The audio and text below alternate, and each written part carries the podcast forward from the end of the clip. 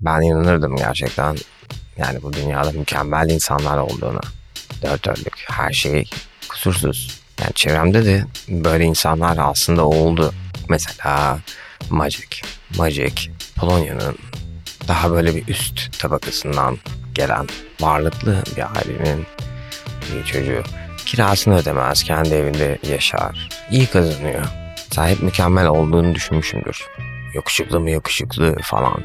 Hani böyle dört dörtlük bir herif yani. Bir de iyi bir herifti aynı zamanda. Zeki. Ama mesela herif bir bunalıma girdi. Bir senedir şaşırdım yani. Çünkü hiç girmez diyorsun. Benim gibi sürekli bir bunalımda olduğunda da bir bunalım da denmez aslında buna. Buna şey denir. O benimkisi.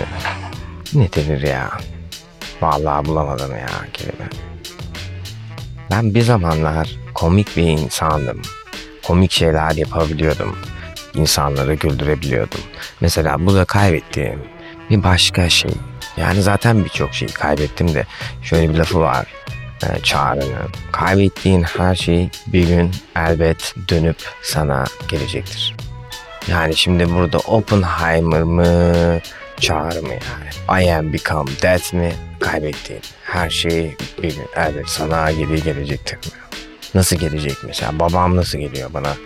Benim vücudumda form buluyor. Belki böyle mi geliyor? Bilmem. İnşallah böyle gelir. O güzel bir his çünkü babayı bir hissetmek iyi yani. Yani o sorumluluğu almak üstüne.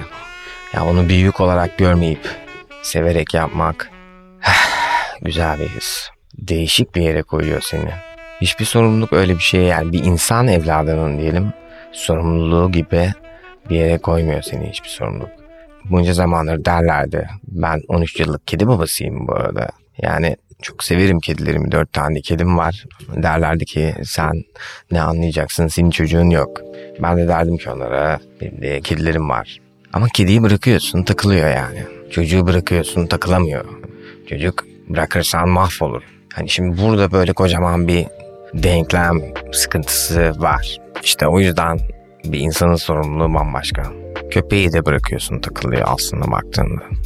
İlgileniyorsun falan. Çocuğu da bıraksan o da takılır aslında. Değil mi? Mamasını ver. Ver eline telefonu. Tamam ya bitti bu kadar çocuk büyüdü. Yetişti.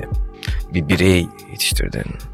Şimdi çok acımasız olmayayım. Bundan çoğumuz, çoğunuz ya da çocuğu olan varsa dinleyen bundan biraz günahkar olanlar vardır.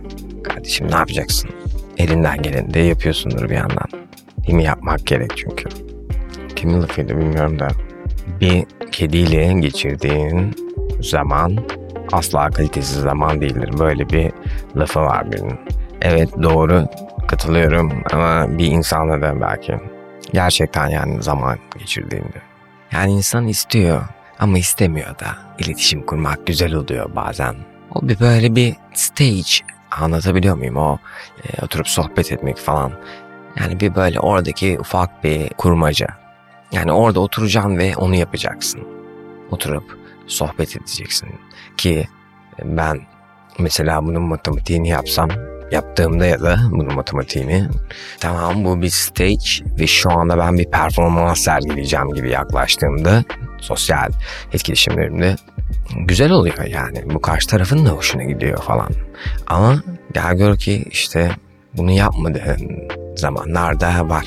Bunu yapmadığın zamanlarda da e, böyle öyle bir şey falan iletişim. Baştansa ama. Yani her şeye aslında bir skill ve bir craft gibi bakmak lazım. Yani alkemi yapıyorsun kardeşim.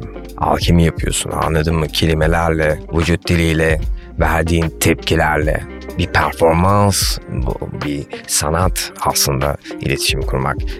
Yani bunu yaptığın zaten o akıntıya kapıldığında gidiyorsun yani akıntıyla ya da gitmeye çalışıyorsun falan benim gibi. Ama şunu biliyoruz dinleyici. Öyle bir akıntı var. O akıntıya kapılıyoruz bazen hepimiz. Resim çizerken, müzik dinlerken, ne bileyim yemek yerken. Yani o akıntıya sen de girebilirsin. Evet. Bu melankolik ve biraz da dramatik bölümün sonuna geldik. Bir dahaki bölümde görüşürüz.